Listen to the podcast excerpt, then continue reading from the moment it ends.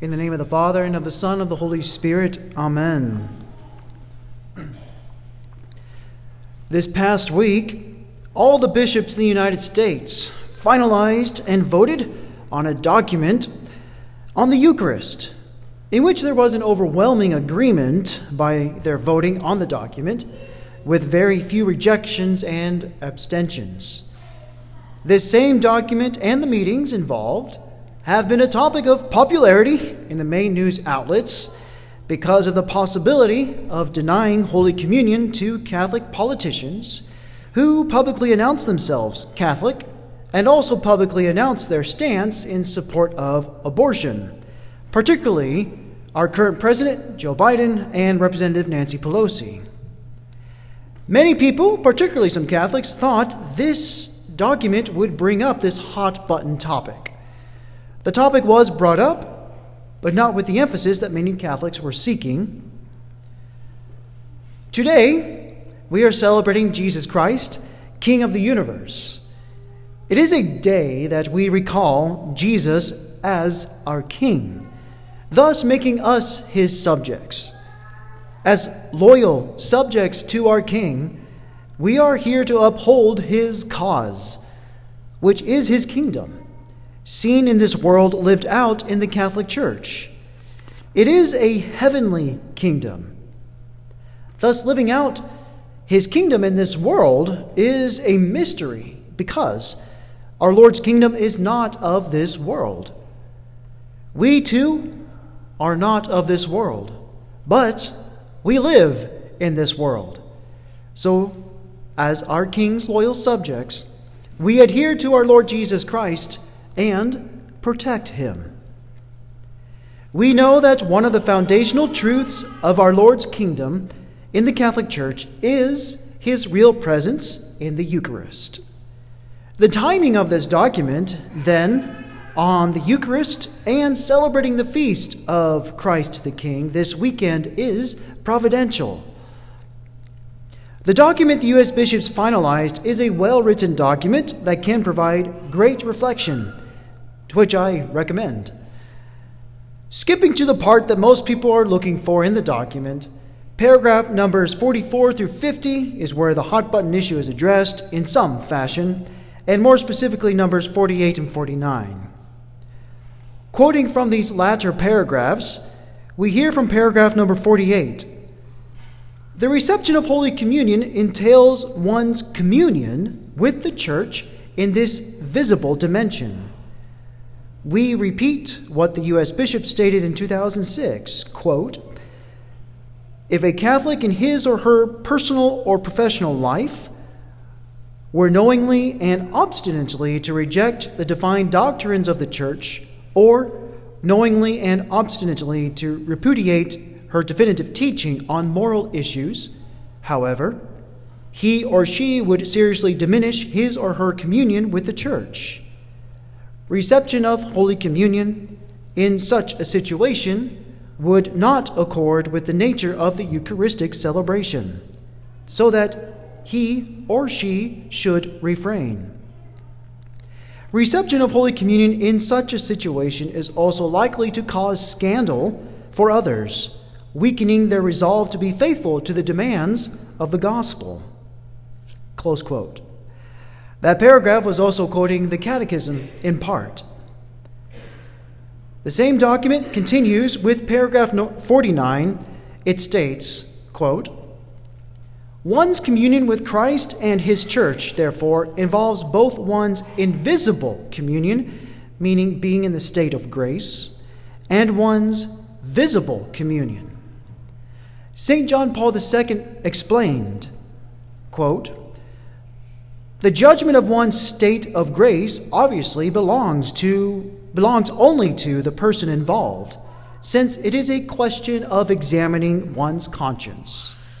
However, in cases of outward conduct, which is seriously, clearly, and steadfastly contrary to the moral norm, the Church, in her pastoral concern for the good order of the community, and out of respect for the sacrament, cannot feel, fail to feel directly involved. The Code of Canon Law refers to this situation of a manifest lack of proper moral disposition when it states that those who obstinately persist in manifest grave sin are not to be admitted to Eucharistic communion. It is the special responsibility of the diocesan bishop to work to remedy situations that involve public actions at variance with the visible communion of the church and the moral law. Indeed, he must guard the integrity of the sacrament, the visible communion of the church, and salvation of souls. Close quote. Finally, we hear from paragraph number 50 stating, quote, before we, we receive Holy Communion, we should make a good examination of conscience to ensure that we are properly disposed to receive the body and blood of the Lord. If we find that we have broken communion with Christ and His church, we are not properly disposed to receive the Eucharist. Close quote. Using the United States Bishop's own words from this document, it means two things from us present at Mass today.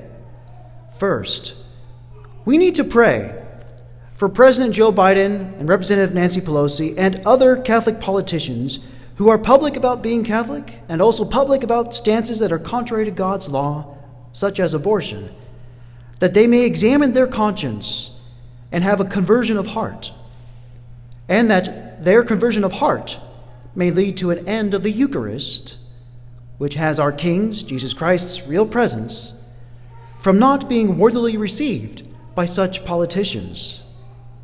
Secondly, we need to pray for the bishops who are responsible for the souls of these individuals. For President Joe Biden, that bishop is Cardinal Gregory. For Nancy Pelosi, that is Archbishop Cordileone. This also includes other bishops who are not taking any steps to converse with similar Catholic politicians.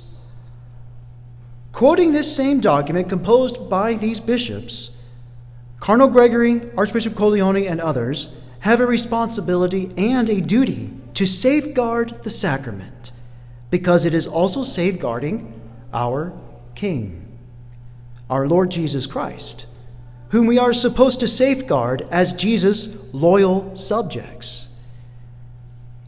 Furthermore, these bishops, by carrying out such actions, will help to promote the visible communion in the church and help with the salvation of the souls of President Joe Biden, Representative Nancy Pelosi, and other similar Catholic politicians. Something that every Catholic cleric, whether they be a deacon, priest, bishop, cardinal, or the pope, should be striving for for the salvation of souls. Our U.S. Catholic bishops have spoken and spoken well in this document on the Eucharist, to which they almost unanim- unanimously agreed upon. Now, it is time for the U.S. bishops to put into work the words they agreed and signed upon. We too need to be praying for these bishops because their task is daunting and maybe even scary for some of them. We need to be praying for these Catholic politicians as well.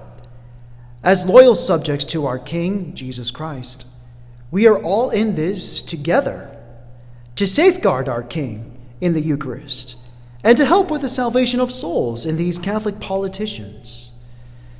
To that end, let us all pray a Hail Mary together for these intentions to conclude this homily. Hail Mary, full of grace, the Lord is with thee. Blessed art thou amongst women, and blessed is the fruit of thy womb, Jesus. Holy Mary, Mother of God, pray for us sinners, now and at the hour of our death. Amen. In the name of the Father, and of the Son, and of the Holy Spirit. Amen.